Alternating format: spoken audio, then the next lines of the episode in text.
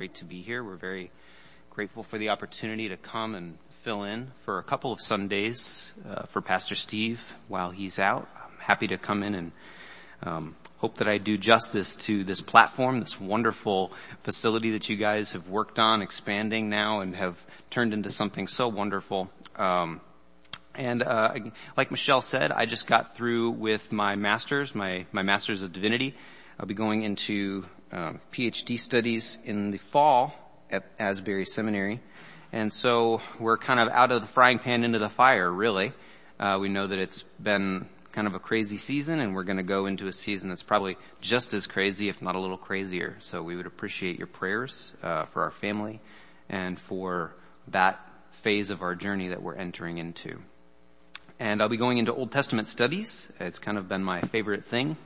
And so I'm really excited to be able to drill down and get into research uh, with that. So I thought, what better way to uh, to celebrate that than with a sermon from the Old Testament? I invite you to turn in your Bibles to 1 Samuel chapter one, um, either on your physical copy or on your device, or uh, for short of those, also you can just listen to the uh, listen to the words as they're read out of the scriptures.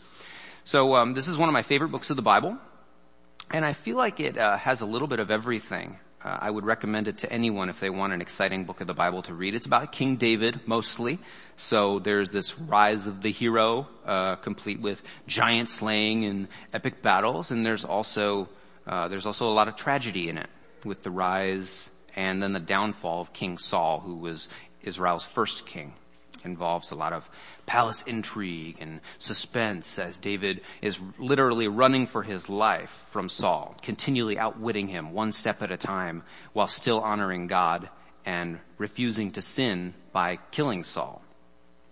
And it tells of a very special time in Israel's history as God's people exit out of these dark times that they were in that you, that you see in the book of Judges. And they enter into the very beginnings, just the beginnings of this golden age when David and then his son Solomon reign over a united Israel. So, I also find it fascinating, as, as exciting as this book is, uh, I also find it fascinating that the special times in history, as we heard about just a moment ago, are still filled with a lot of ordinary people. Ordinary people who live ordinary lives and have, uh, in human terms, pretty pretty ordinary struggles that a lot of people face. Of course, depending on the struggle in question, even though maybe others have faced it too um, over time or in your circle even, when you're the one who's going through it, it can feel anything but ordinary to you. It can feel pretty desperate. It can feel crippling. And so in talking about all the wonderful things that I love about 1 Samuel, I certainly can't leave out the story of Hannah. Her story kicks off the whole book.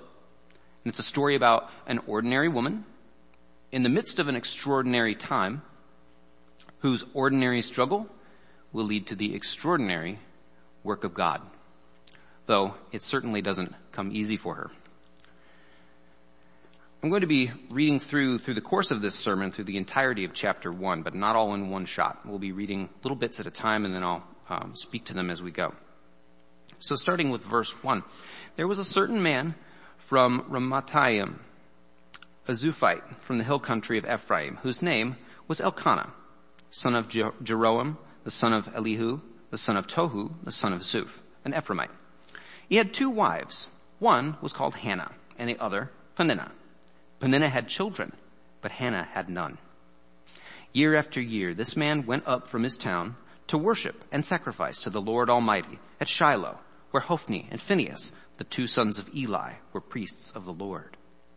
Whenever the day came for Elkanah to sacrifice, he would give portions of the meat to his wife Peninnah and to all her sons and daughters. But to Hannah, he gave a double portion because he loved her and the Lord had closed her womb. Because the Lord had closed Hannah's womb, her rival kept provoking her in order to irritate her. This went on year after year. Whenever Hannah went up to the house of the Lord, her rival provoked her till she wept and would not eat. Her husband Elkanah would say to her, Hannah, why are you weeping? Why don't you eat? Why are you downhearted? Don't I mean more to you than ten sons? So let's talk a little bit about Hannah's struggle that she's gone through. Since most of her story involves some very deep struggle and a very deep pain which she has. This struggle, as we just read in the passage, is barrenness. She's unable to have a baby. And no matter what time you live in, this is always a deep struggle for those who desire so strongly to have a child and can't seem to. Hannah's barrenness and this need that she feels to have a child, um, it involves the same pain that maybe some here have felt, maybe some that you know have felt. Uh, but beyond that, it's also packed with a whole lot of extra cultural and societal baggage that kind of operates in the background. Some of it we catch some glimpses of and some of it you have to dig for a little bit. Obviously we've talked about the personal struggle that she's gone through. There's this deep longing and this deep pain that she can't, she can't do anything about it. She cannot cause herself to be able to have a child. So there's that, but it goes a little deeper and we do read about some of the relational struggles that Hannah deals with. Um, for one thing, Hannah's barrenness, uh, we read that Elkanah, her husband, has two wives. If you if you read it uh, in in this one in this translation, it says one's name was Hannah, the other was Peninnah. But if you read it um, if you go into the Hebrew, it actually looks like it says the name of the one was Hannah and the name of the second was Peninnah. What a lot of people think is that Hannah's barrenness is actually the reason that Elkanah married a second wife. This is actually pretty common for the time in situations of barrenness. Although they actually think that not a lot of people, not a lot of men actually did take on second wives or third wives because I guess to get down to the nuts and bolts of it, economically, it's not that easy, I guess. You have to be pretty wealthy in that time to be able to do this, but it is possible. And a lot of times it happens in situations of barrenness. Hannah might actually feel the pressure to have a son for Elkanah's sake. That's very likely actually because if Elkanah has a son, that means that his property that he received from his father, he can pass it on to his son. And so his lineage can continue. His name can continue for his family and also his property, uh, which is a very important thing in Israelite society, that the property goes from, from one generation to the next and it's preserved in the clan, it's preserved in the tribe, all of these things. They lead to this pressure that Hannah feels to be able to have a son. And it's, it's not happening. But we also read that Elkanah still loves her very deeply. And I guess you could also maybe ask, prefers, maybe he prefers her a little bit. This is one of the side issues, although not really side issue. It's a, it's a very prominent issue whenever we get into questions in the Old Testament about multiple wives in a household. There are always these questions of preference, always these questions of competition. But Suffice that to say, Elkanah maybe even prefers Hannah and he still loves her deeply as you, as we read about these portions that, of the sacrifice that, that he gives to her when they're at the tabernacle. This, this deep love and maybe preference results in uh, poor treatment from the second wife who can have children, Peninnah.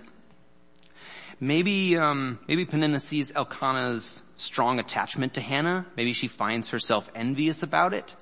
Uh, could be one of many reasons that she does this.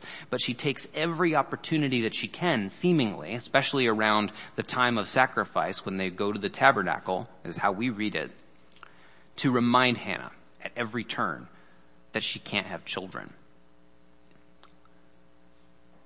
So this causes a lot of tension and pain, obviously, uh, this, this stress upon the marriage of Hannah and Elkanah. This putting pressure on their relationship too. It's putting a strain on it, which we read uh, as as Elkanah, I guess in this moment of frustration and exasperation says, what, what's going on? Why can't you, why can't you be happy? I mean, yeah, you don't have a son, but you've got me, right? Okay, so, you know, I mean, Elkanah is, is, is in a moment of, of frustration here, maybe kind of putting his foot in his mouth a little bit. I think what it communicates is there's a certain degree to which even Hannah's husband the closest person to her, he just, there's something about this that he can't understand. There's certainly something about it that wife number two, Peninnah, does not understand. So there's relational pressure. But there's another level of pressure that I think works even further down under the surface in this text. And that's a big societal pressure that exists for Hannah. This pressure is immense. For the one thing, shame comes with being childless. There's this sense in the time that if you don't have children or if you can't have children, the question is, what did you do? What's wrong with you? What did you do that God is so angry with you that you can't have a child? That's a sense that a lot of people have in those days in cases of barrenness. So there's shame that comes with it, but there's also the question of how society operates. We talked a little bit about that with Elkanah, with lineage and inheritance and all of those things. But being without a son in Hannah's time is not just an inconvenience for her husband. It's an inconvenience for her too, down the road. There is very little to no opportunity in Hannah's time for a woman to provide for herself. All the provision and the livelihood that a woman has comes through the dominant male figures in the household, basically. Society is not set up for women to provide for their own well-being. Uh, in the beginning of a woman's life, that means obviously when when she's young, that means her father, or I suppose the head of the clan uh, that that she that she's a part of, uh, the dominant male figure who provides for her. But we'll say father for for the sake of time. And then eventually the woman gets married and then it's her husband. Her husband is the one who provides for her well-being. But then people grow old, obviously. They're still a pretty young couple. They're, they're in the phase of trying to build a family. So they're still pretty young. But, but families do grow old. Couples do grow old. And eventually Elkanah is going to die someday. Well, what happens then? Usually, in these cases, that responsibility of a dominant male figure who, who provides for a woman, that transfers from the husband to a grown son. The son will go on to provide for the, for the, now the widow in her old age and take care of her. This is how the society is set up. Um, there's, I guess there's this question of how, how we look at it as we see the fact of it versus maybe, I guess, the rightness of it. I don't know if I really think that it's a right thing, but just because just because we see it in the scriptures doesn't mean necessarily that we have to say, well, therefore we have to agree with it. I think it's just a testament to how God works in specific times, in specific cultures and situations without necessarily like uprooting every part of it. It's the reality of things and it's kind of what Hannah has to deal with. So, her provision goes from father to husband to son. But what if Hannah has no son? What if she has no son? So Hannah has a right to be anxious on multiple levels because she feels like there's this clock that's ticking because you're if a if you're a woman in the ancient Near East as we would call it and you don't have a son then you're in trouble at least eventually. This is a reason why in the law we see so many laws about caring for orphans and for widows. Those who do not have husbands, those who do not have fathers. There's a reason for it, and this is it. And then when family issues and the personal burden that Hannah feels of barrenness, when it's all added on top and when it's all put together, it can feel to Hannah like God has forgotten her. Her family doesn't seem to be able to help her. She honestly cannot do a thing about this situation, and society does not have a space for her. What does Hannah do? Let's talk about what she does in the immediate case as we read further. Picking back up with verse 9. Once, when they had finished eating and drinking in Shiloh, Hannah stood up. Now, Eli the priest was sitting on his chair by the doorpost of the Lord's house. In her deep anguish, Hannah prayed to the Lord, weeping bitterly, and she made a vow, saying, Lord Almighty, if you will only look on your servant's misery and remember me, and not forget your servant, but give her a son, then I will give him to the Lord for all the days of his life, and no razor will ever be used on his head. As she kept praying to the Lord, Eli observed her mouth. Hannah was praying in her heart, and her lips were moving, but her voice was not heard. Eli thought she was drunk, and said to her, How long are you going to stay drunk? Put away your wine.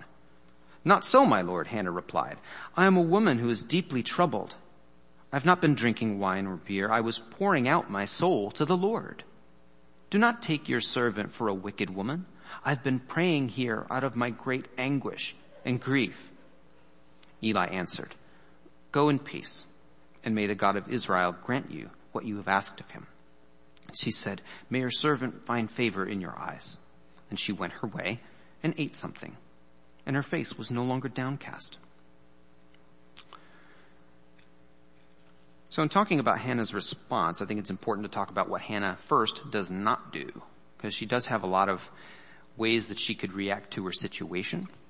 And there are some things that she does not choose to do. She doesn't lash out. That's one thing. And she has some people that she could certainly lash out against.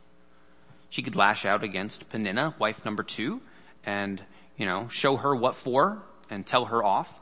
Um, she could express her frustration back at Elkanah. And, you know, to be fair, we don't, we're probably not reading every single detail about these people's lives. We don't know exactly everything that happened. But the passage certainly portrays Hannah as very virtuous, very reserved, but still aching inside. But she doesn't lash out about it. And also, she doesn't fall into despair. She could do that. She could basically give up and say, you know, I guess it's just done for me. Um, she could try to rely on the laws of society that kind of provide for widows when they become old, but nobody wants to do this. She doesn't despair. Let's talk instead about what Hannah actually does. And what she does, as we've read it in the passage, is she goes before God. She hands her desire over to God, basically. She's had this desire for a long time, but what we see her doing is taking that desire and handing it over to God. She approaches God about her need. She goes before the tabernacle. She stands there. She prays and she hands over a couple of different things. She hands over control in the first place, which is not hard for her. This, this part's not hard because only God can help her. We've talked about how no one around her and not even she herself can help her in this. Only God can help her. So she hands over control by, by, by claiming that she hands it over. And then she also does something else. She doesn't just hand over control. She also hands over the results. They haven't happened yet.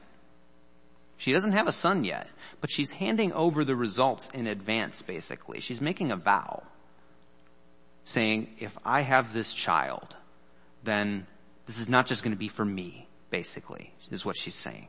She hands over the fruit of the need when it is met. Now she doesn't simply ask. She is offering this child back to God. Now look at verse 11 again. Um, and it says, starting with the quote, if you will only look on your servant's misery, remember me, and not forget your servant, but give her a son, then I will give him to the Lord all the days of his life, and no razor will ever be used on his head. Um, the razor bit it kind of sounds a little bit like the law of the Nazarite from the book of Numbers when someone would make a very special vow to God that they would not touch any alcohol or strong drink, they won't go near a dead body, and they won't cut their hair. All throughout the vow, it's a, it's a mark. It's a mark of being consecrated to God. And this sounds a lot like it, although it's not quite the same thing. But she's demonstrating that her prayer is not just for her. She's essentially allowing God to use the child in the way that he wishes. And then she follows through. In so doing, when she does this, there's something that's happening here. She is transcending her circumstances. All of these difficulties, all of these situations that are orbiting her around her, she's choosing to kind of rise above them in that moment. So this personal anguish that she felt of not being able to have a child to hold in her arms. To her, it becomes this resolve instead to place the child into the arms of the Lord. And the child is not going to be some vengeful response to this rival wife who's tormenting her. Through the child, Hannah will lovingly respond, lovingly respond to the God who's answered her prayer. And the child will not primarily be for her this means to future provision and societal acceptance. Though I do believe that as the child grows, as the son grows, even though he's serving in the temple, even though he's given, dedicated to God, I do believe that he'd be able to provide for her as he, as she grows old. I do believe that. But still, this is not her first concern anymore. That's the point. None of the struggles are her first concern any longer. She is desperate enough that her first concern is now glorifying God when he meets this deep internal need and desire that Hannah has for a son. And then she walks away with expectation.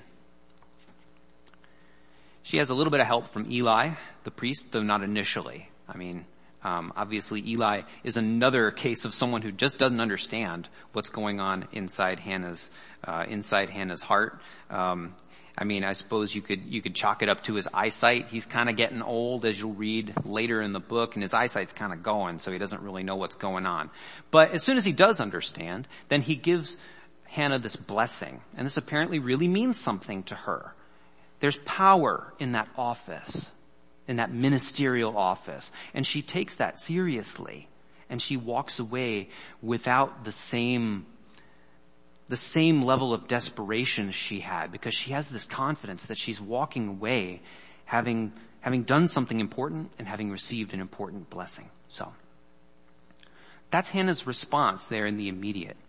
And as we can see in what I'm calling Hannah's redemption, it turns out very positively for her. Not to say that every time we pray that it's going to turn out exactly the way that we want. A lot of times God says no, and sometimes we don't always know why. But in this case, the Lord actually says yes to her prayer. She becomes pregnant and she bears a son. I can, I can only envision in a tiny little drop, a small glimpse of how overjoyed she must have been. And then she carries out her vow to the Lord. She doesn't change her mind. Sometimes when the good times hit, we suddenly become forgetful. And we remember the gift, but not the giver. But Hannah doesn't do that. She doesn't change her mind about this dedication that she was going to do uh, now that she has what she wants. When the child's ready, he is brought to the tabernacle and he is presented to Eli. The same person who blessed Hannah's desire she brings the child back along with the appropriate sacrifices and everything, and there's this whole ritual. And her testimony and her devotion, which I will now read because I haven't yet, in verse 19, is enough to cause Eli to drop to the ground in worship. Early the next morning, they arose and they worshiped before the Lord. They went back to their home at Ramah. This is before the child is born. Elkanah made love to his wife Hannah and the Lord remembered her. So in the course of time, Hannah became pregnant and gave birth to a son. She named him Samuel, saying, because I asked the Lord for him. When her husband Elkanah went up with all his family to offer the annual sacrifice to the Lord and to fulfill his vow, Hannah did not go. She said to her husband, after the boy is weaned, I will take him and present him before the Lord, and he will live there always.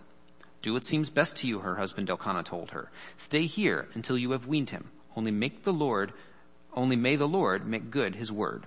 So the woman stayed at home and nursed her son until she had weaned him. After he was weaned, she took the boy with her, young as he was, along with a three-year-old bull, an ephah of flour, and a skin of wine, and brought him to the house of the Lord at Shiloh. When the bull had been sacrificed, they brought the boy to Eli, and she said to him, Pardon me, my lord.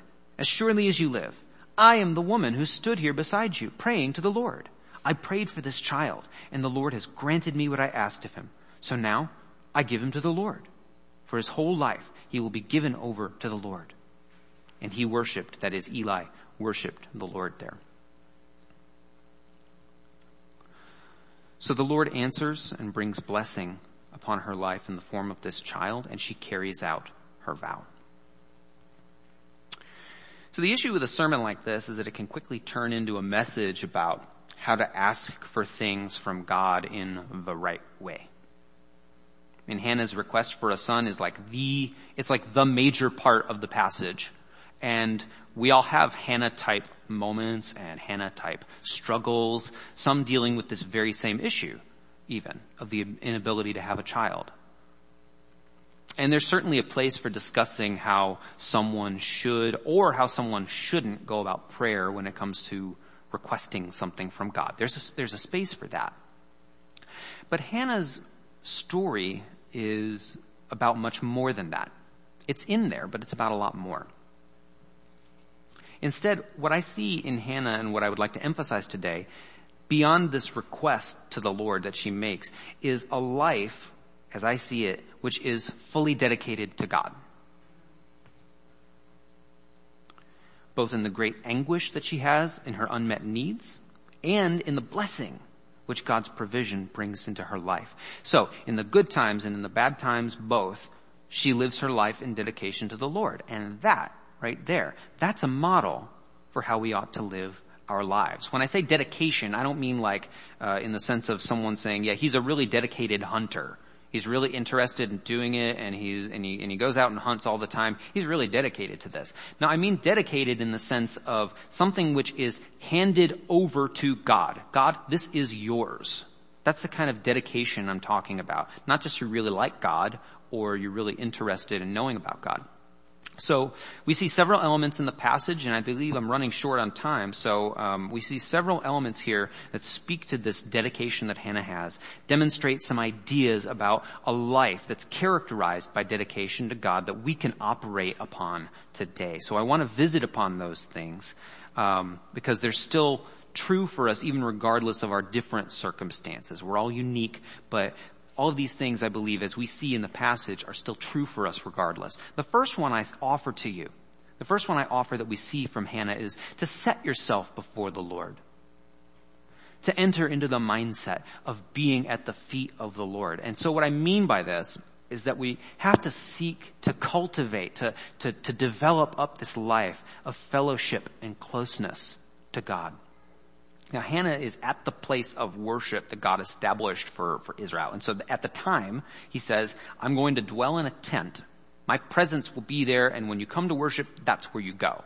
So obviously that's a little different for us. We don't go to any one place. I mean, we come here to church to worship together, but the presence of God is accessible to us through God's presence in us, right? So this fellowship, this deep connection to God is something that we cultivate within our lives on the individual level as well as together. So the Lord is, so for, so like in the case of Hannah, uh, Hannah sets herself before the Lord at this time of her greatest distress and, here's the other thing though, at the time of her fullest joy. The Lord is the one that she turns to and returns to. And to me that feels kind of like this prototype image, you know. Hers is the model before the tabernacle in the presence of God. And we can follow that even though it looks different for us today. Now it's when we set our, ourselves before Him in this way, when we practice setting ourselves before Him in the hard times, on the one hand, in the hard times, that we see our circumstances in perspective. Our earthly struggles that we go through, they, they become small when they're set beside eternity itself, when they're set beside the divine. But at the same time, we also see that God still cares about our struggles. And He still cares about our needs. There's this double action going on where we see how small our troubles are when compared to God, but we also see that God doesn't write them off for that reason. He is light. He brings clarity. He brings comfort when things are dark.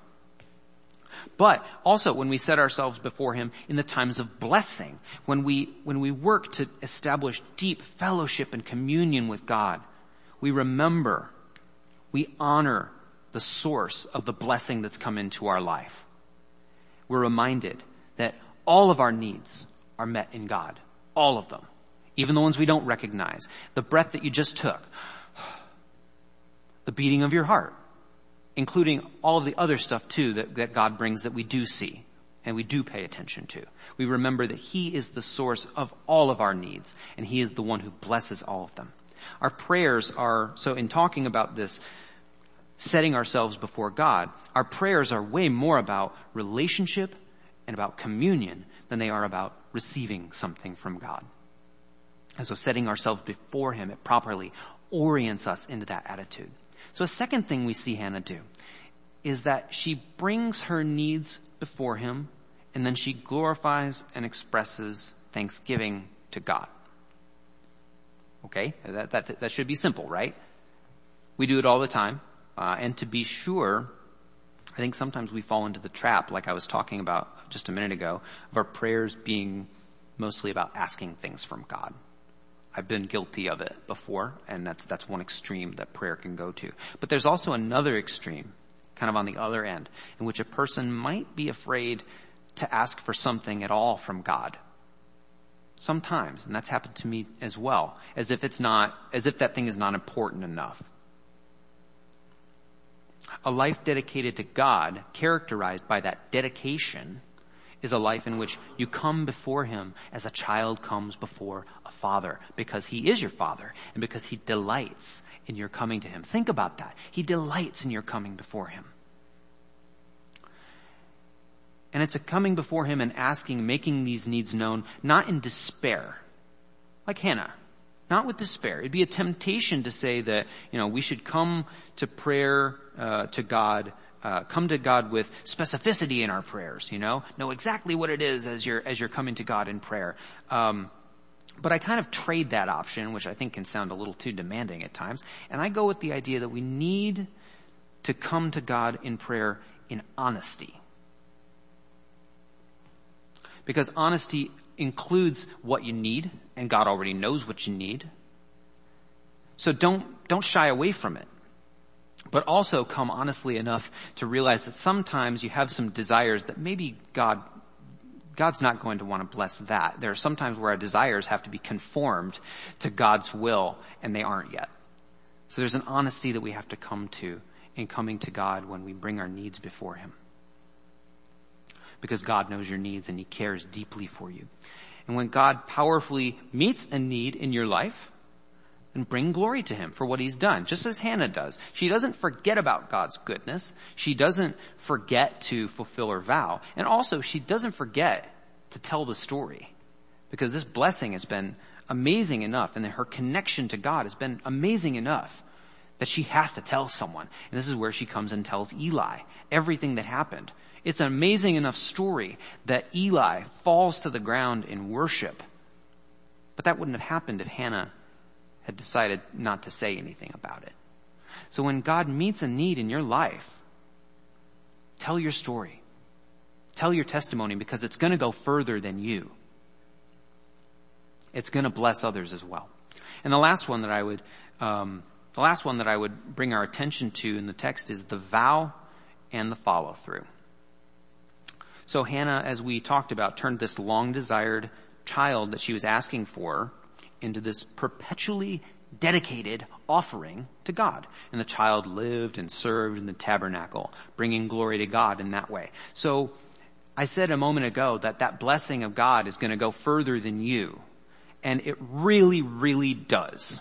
Because if you're familiar with 1 Samuel, or if you go on and read further in it, if you're not familiar, this child, whose name is Samuel, does not, is not any ordinary child. This child goes on to be a powerful prophet of God. The, the prophetic voice in Israel, which before this time is rare. Suddenly it comes bursting back onto the scene. Samuel has this powerful ministry. He unites Israel spiritually against their enemies, against idolatry, it's a very powerful ministry, and it's that same Samuel who is going to anoint first King Saul, and then he anoints King David. So Samuel is the beginning. He's like the opening of the door into this era of kingship and royalty that takes place in Israel. A golden age. And that happens because Hannah is willing to dedicate her desires over to God. She opens up an avenue into God's great blessing for Israel, and she never even realizes it. Our lives and the blessings of God in our lives are meant to move beyond us and outward. In this way, it is a mark of a life dedicated to God. When even the deepest desires of our hearts, the, those things within us that we want the most, are in a sense, they're sanctified for His purposes, turned over to Him. So my questions for you are, do you have a deep, unmet desire within your soul of some kind? On the other hand, has God answered you in a powerful way concerning something? On both accounts, the reality uh, of that answer is most certainly yes. Even if you haven't really thought about it, there's something within you that still remains to be complete. There's something within you that God is still wanting to do in your life. And there are also a lot of amazing things that He has done in your life. So whether it's about recognizing that or knowing it now, we all have deep unmet needs that only God can meet.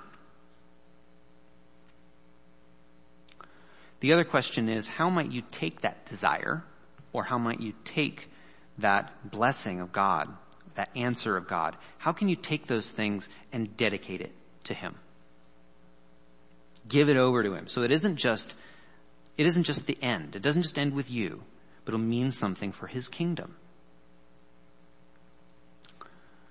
I invite you to think on that this week as we head out from service today.